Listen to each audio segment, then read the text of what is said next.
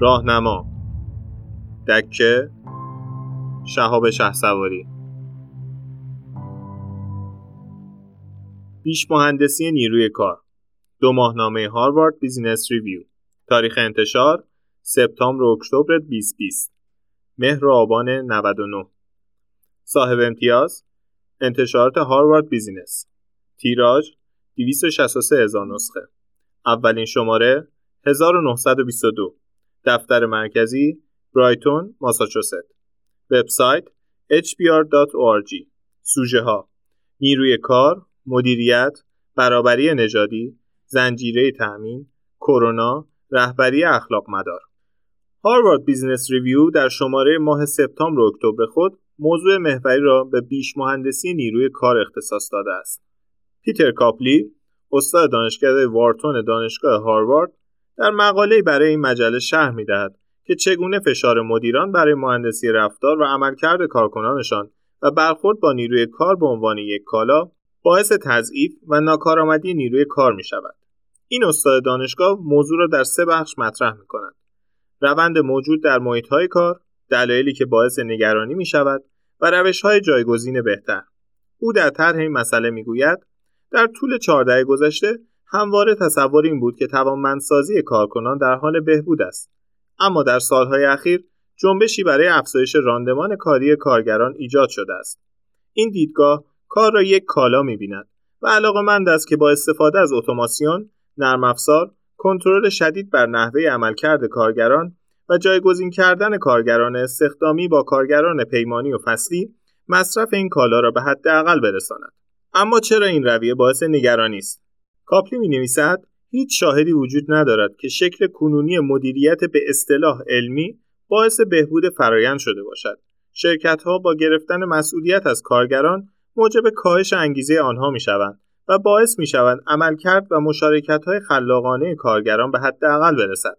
کاپلی می نویسد راه حل بهتر این است که نباید بهبود راندمان را به توانمندسازی ارجح بدانیم. مدیران باید دنبال این باشند که مخلوطی از دو راه حل را همان گونه که به رویکرد تولید ناب یا lean production موفق بود در پیش بگیرند. این دیدگاه که می توان با کارگران مانند ماشین رفتار کرد خطرناک است. در دیگر صفحات این شماره مجله با مقاله‌ای از رابرت لوینگستون از مرکز رهبری عمومی دانشکده کندی هاروارد با عنوان چگونه می توانیم برابری نژادی را در محل کار ترویج کنیم مواجه می شویم. در این نوشته یک راهکار پنج قدمی برای بهبود برابری نژادی در محیط‌های کاری ارائه شده است.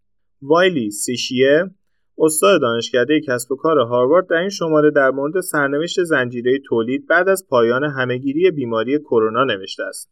به اعتقاد این استاد دانشگاه شرکت ها باید راهکارهایی را برای تاب‌آوری بیشتر شبکه تأمین خود پیدا کنند تا بتوانند از چنین بحرانهایی در آینده راحتتر عبور کنند. مکس اچ بازرمن استاد دیگری از دانشکده کسب و کار دانشگاه هاروارد در مقاله دیگر در این شماره مجله هاروارد بیزنس ریویو در مورد الگوی جدید از رهبری اخلاقی نوشته است. او در این نوشته توضیح می دهد که چگونه موانع نظاممند شناختی جلوی تشخیص تصمیمات اخلاقی را از ما می گیرد. او پیشنهاد می کند که مدیران و رهبران برای ارزیابی اخلاقی گزینه هایشان به جای اینکه این گزینه ها را منفرد و جدا جدا ارزیابی کنند به ارزیابی مقایسه آنها اقدام کنند.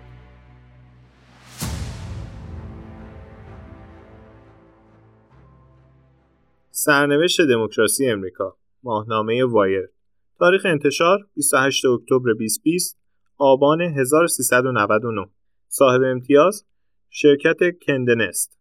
تیراژ 87000 نسخه. اولین شماره 1993 دفتر مرکزی سان فرانسیسکو کالیفرنیا. وبسایت wire.com سوژه ها انتخابات دموکراسی آمریکا. ماهنامه وایر در شماره اکتبر خود به سوژه انتخابات در امریکا پرداخته است. طرح روی جلد این شماره با این تیتر همراه شده است آمریکا تحت فشار. انتخابات در امریکا با یک بازنگری جدی مواجه است. اما دموکراسی ما قویتر از همیشه از آن سربلند بیرون میآید.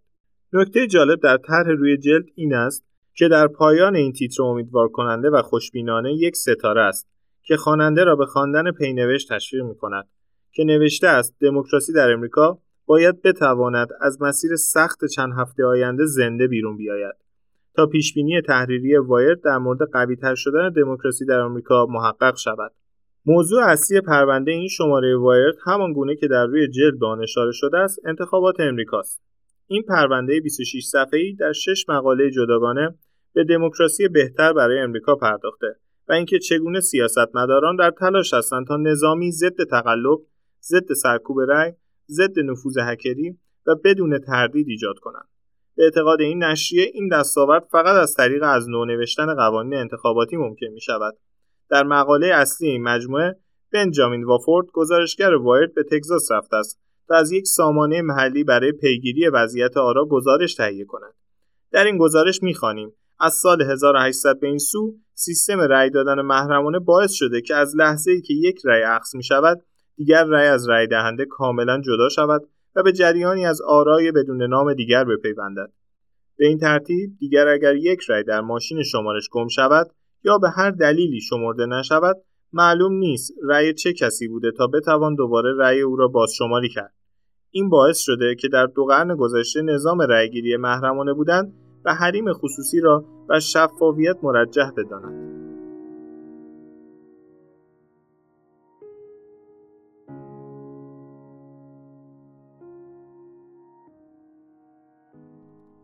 فیسبوک شبکه آزادی بیان یا شبکه دوستداران ترامپ؟ هفته نامه بلومبرگ بیزینس ویک. تاریخ انتشار 21 سپتامبر 2020 آبان 1399 صاحب امتیاز شرکت بلومبرگ تیراژ 325 هزار نسخه. اولین شماره 1929 دفتر مرکزی نیویورک نیویورک وبسایت bloomberg.com/businessweek سوژه ها فیسبوک دونالد ترامپ مارک زاکربرگ آزادی بیان. شماره 21 سپتامبر هفته نامه بلومبرگ بیزینس ویک کاریکاتوری از مارک زاکربرگ مدیرعامل فیسبوک را روی جلد خود قرار داده که کلاه قرمز رنگ بازگشت عظمت امریکا متعلق به حامیان دونالد ترامپ را روی سر دارد. تیتر اصلی این نشریه این است. چی؟ من؟ جناحی؟ گزارش اصلی این شماره بلومبرگ بیزینس ویک عنوان چگونه یک شبکه اجتماعی 100 درصد فوق بیطرف به دوست اصلی ترامپ بدل شد را دارد. به نوشته بلومبرگ بیزینس ویک گروهی از کارکنان ارشد فیسبوک تصور می کنند اصرار مدیر عامل این شرکت بر حفظ اصول آزادی بیان به دلیل علاقه‌اش به این اصل نباشد بلکه به این دلیل باشد که تلاش می کند از جایگاه رئیس جمهور کنونی امریکا حمایت کند. به نوشته بلومبرگ بیزنس ویک بسیاری از کارمندان فیسبوک به تدریج از انتخابات 2016 به این سو متوجه نگرش مثبت مارک زاکربرگ به ترامپ و بیعلاقگی او به رقبای دموکرات ترامپ شدند. بر اساس این گزارش مارک زاکربرگ در تمام سالهای گذشته اتهامات وارده به فیسبوک جهت ایجاد بستری برای روسیه که با ترویج اخبار جعلی به دونالد ترامپ کمک کند را رد کرده است اما به گفته کارکنان پیشین این شرکت تیم مدیریت فیسبوک هیچ اقدام جدی برای جلوگیری از وقوع دوباره این موضوع نکرده و به صورت سازمان یافته از تصویه اطلاعات منتشره در فیسبوک جلوگیری کردند. بهانه مارک زاکربرگ اصل آزادی بیان و اجازه به کاربران برای بیان نظراتشان بود. این اتفاقات در حالی رخ داده که عمده کارکنان فیسبوک دیدگاه های لیبرال دارند و مخالف دیدگاه محافظ کارانه و راستگرایی هستند که این شبکه اجتماعی به ترویج آنها مشهور شده است.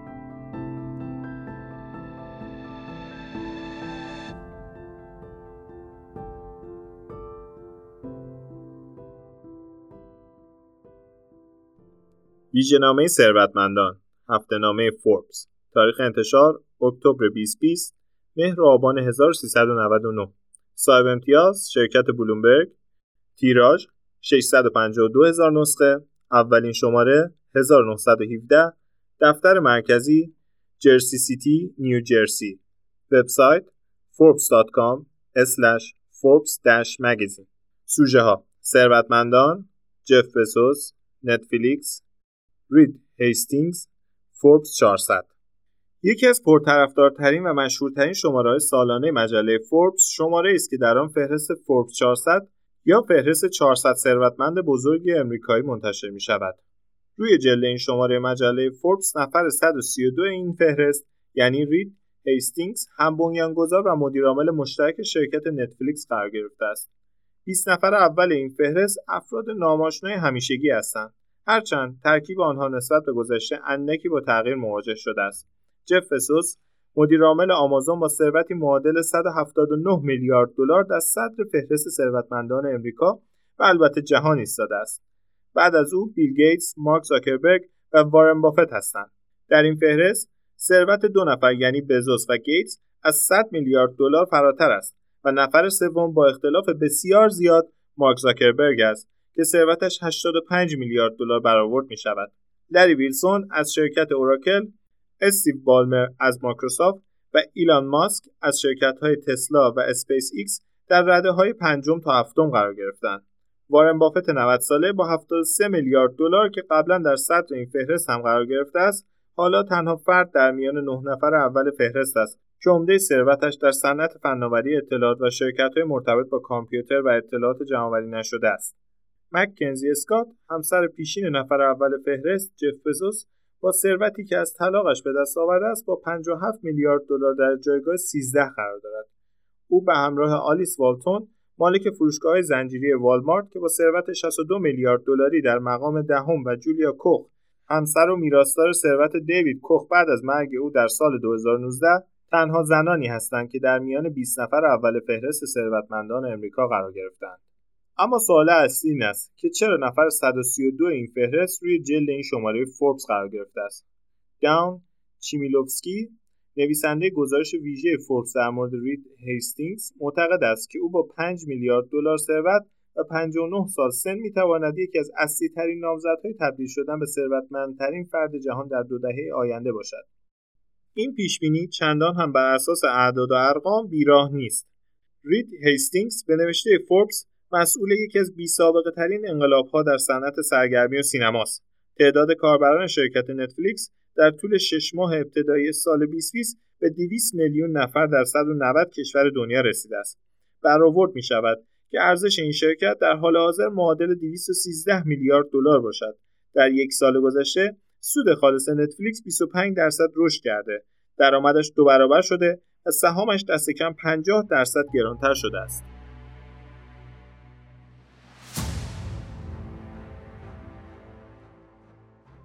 همکاری برای آینده بهتر. ماهنامه فورچون تاریخ انتشار اکتبر 2020 صاحب امتیاز فورچون مدیا گروپ شمارگان 852000 اولین شماره 1929 دفتر مرکزی نیویورک وبسایت fortune.com سوژه ها واکسن کرونا مسئولیت اجتماعی کارت گرافیک فهرست تغییر دادن جهان. فورچون گزارش ویژه ماه خود را با عنوان تغییر دادن جهان منتشر کرده است این ششمین سال است که مجله فورچون فهرست شرکت ها و فعالان اقتصادی را که با دست گذاشتن روی مشکلات عمده جامعه بشری به موفقیت اقتصادی دست پیدا کردن را ردبندی می کند. تحریریه فورچون در مورد ماهیت این فهرست می نویسد انگیزه سود می تواند باعث شود تا شرکت ها به سمت تأمین نیازهای زمین مانده و تأمین نشده جوامع بروند. فهرست سال 2020 ششمین فهرست از این دست است که توسط ما منتشر می شود که با تمرکز بر یک نتیجه مهم از مطالعات امسالمان منتشر می شود. هیچ کسب و کاری تنها موفق نمی شود. در این فهرست همکاری میان شرکت ها و حتی همکاری میان رقبا یک رویه مشترک است. رتبه اول فهرست این شماره فورچون به تولید کنندگان واکسن تعلق گرفته است. به اعتقاد کلیفتون لیف نویسنده فورچون ویروس کرونا باعث شده که همه جهان برای تولید واکسن در کنار هم قرار بگیرد. این نویسنده معتقد است در حالی که تولید کنندگان دارو در جهان برای یافتن واکسن کرونا همکاری می کنند منافع این همکاری برای آنها ممکن است تا سالها بعد از فروکش کردن این بیماری همهگیر باقی بماند مبنای تنظیم فهرست تغییر دادن جهان به نوشته فورچون اینگونه تنظیم شده است این فهرست شرکتهایی را در بر می‌گیرد که از طریق عملیات اصلی کسب و کارشان اثری مثبت بر جوامع بگذارند بر این اساس فورچون سه معلفه کلیدی برای تنظیم این فهرست در نظر گرفته است موفقیت قابل سنجش منافع مشهود اقتصادی برای کسب و کار و میزان ابتکار و خلاقیت در کسب و کار.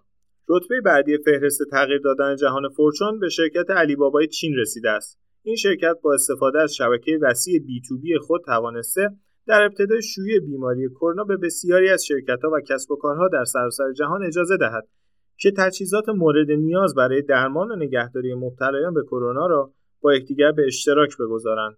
پیپال نیز رتبه سوم را در اختیار گرفته چرا که در دوران شیوع بیماری کرونا و همزمان با بسیاری از شرکت‌ها که به تعدیل و اخراج گسترده نیروهای کار اقدام کردند اعلام کرد که هیچ یک از نیروهایش را به خاطر کرونا کنار نمی‌گذارد.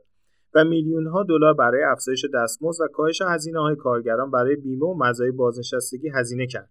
علاوه بر این پیپال کمک کرد تا بسیاری از شهروندان امریکایی راحتتر بتوانند به کمک های مالی دولتی و مشوقه های پرداخت شده توسط دولت دسترسی پیدا کنند.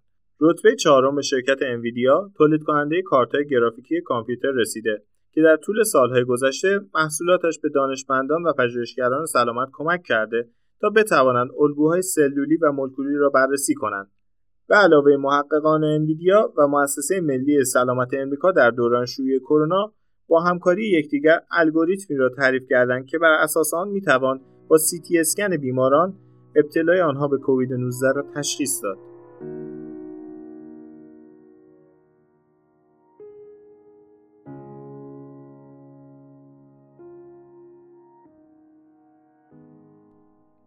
بازنگری در استراتژی مدیریت فصلنامه MIT اسلون. تاریخ انتشار پاییز 2020 پاییز 1399 صاحب امتیاز دانشکده مدیریت استون در دانشگاه MIT تیراژ 27000 نسخه. اولین شماره 1959 دفتر مرکزی بوستون ماساچوست. وبسایت eslonreview.mit.edu سوژه ها استراتژی مدیریت حسازی مدیریت پسا کرونا زنجیره تامین این شماره مجله مدیریت MIT اسلون مانند بسیاری دیگر از نشریات اقتصادی و مدیریتی مسئله لزوم تغییرات دیدگاه و جهانبینی بعد از شیوع بیماری کرونا را بررسی کرده است. الیزابت هیچلر سردبیر این نشریه در مقدمه پرونده این شماره با عنوان بازنگری در استراتژی مدیریت می نویسد تقریبا تمامی کسب و کارهای جهان شاهد تغییر در برنامه های بلند مدتشان به دلیل شیوع جهانی بیماری کووید 19 بودند. مقالاتی که در ادامه این پرونده آمده است به مدیران و رهبران اقتصادی کمک می کند تا استراتژی ها و برنامه های آتیشان را برای آینده متفاوت مورد بازنگری قرار دهند. در مقاله اول این پرونده به قلم دیوید جی تیس، پول جی راسپین و دیوید آر کاکس با عنوان برنامه ریزی برای استراتژی در جهان پویا در مورد روش های برنامه ریزی در دنیایی می‌خوانیم که به شدت در حال تغییر و تحول است. این سه نویسنده تاکید می کنند که در چنین شرایطی یک شرکت تاب‌آور استراتژی خود را با نگاهی فراتر از روش های سنتی پیشبینی آینده و ارزیابی ریسک تهیه می کند. در چنین کسب و کارهایی رهبران به صورت فعال تهدیدها و فرصتها را در اولین فرصت بررسی می کنند و برای واکنش نسبت به آنها برنامه ریزی می کنند. آنها با بازبینی الگوی کسب و کار، تغییر در ساختار روابطشان و نوسازی ساختار سازمان تلاش می کنند ارزش افزوده را شکار کنند. چنین نوعی از مدیریت نیازمند توانایی قدرتمند حسسازی یا سنس میکینگ است. همین توانایی مهم مدیریت در مقاله دیگر این پرونده نوشته دبورا آکونا، میشل ویلیامز و گیسلا گرلاچ مورد بررسی قرار گرفته است. به نوشته این سه نویسنده یکی از عمده ترین توانایی های یک مدیر باید این باشد که خودش و تیمش بتوانند جهان را درک کنند و روندهای مهم در جهان را شناسایی کنند. در دوران تحولات شدید و عدم قطعیت مهمترین اقدام این است که این الگوی ذهنی برای شناسایی رویه ها و فرصت ها و تهدیدهای آینده را در سراسر سازمان نهادینه کرد.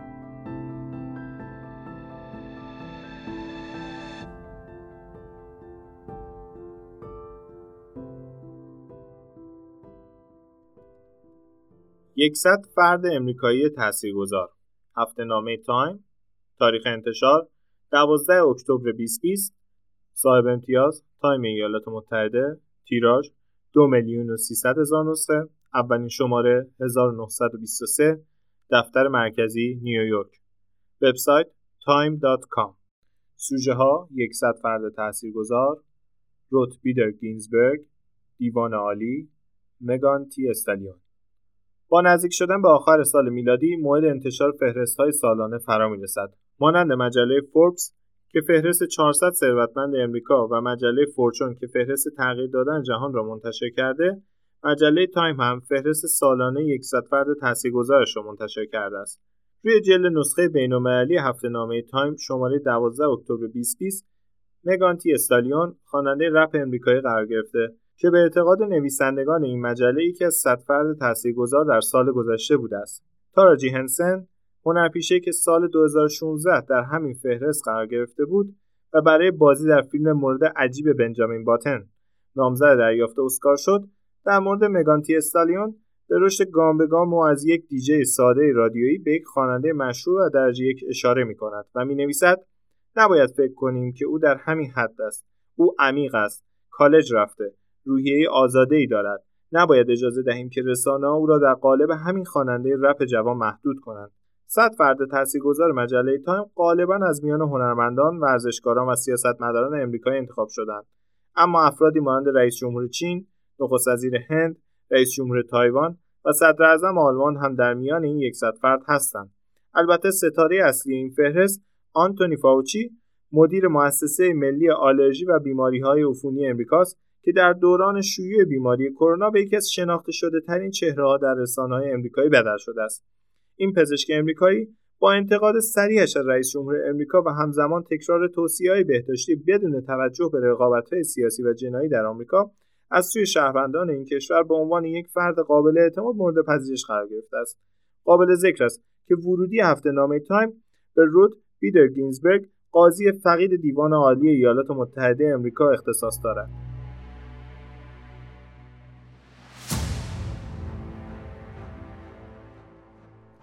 برندگان و بازندگان کرونا. هفته نامه اکونومیست تاریخ انتشار 10 تا 16 اکتبر 2020 صاحب امتیاز گروه اکونومیست. تیراژ مجموع نسخه چاپی و دیجیتالی یک میلیون و 600 هزار نسخه. اولین شماره 1843 دفتر مرکزی لندن بریتانیا. وبسایت economist.com سوژه ها برندگان و بازندگان اقتصاد جهانی رکود اقتصادی ریکاوری بازسازی اقتصاد نشریه اکونومیست در این شماره برندگان و بازندگان کرونا و همچنین آثار بلند مدت این بیماری همهگیر را بر اقتصاد جهان بررسی کرده است.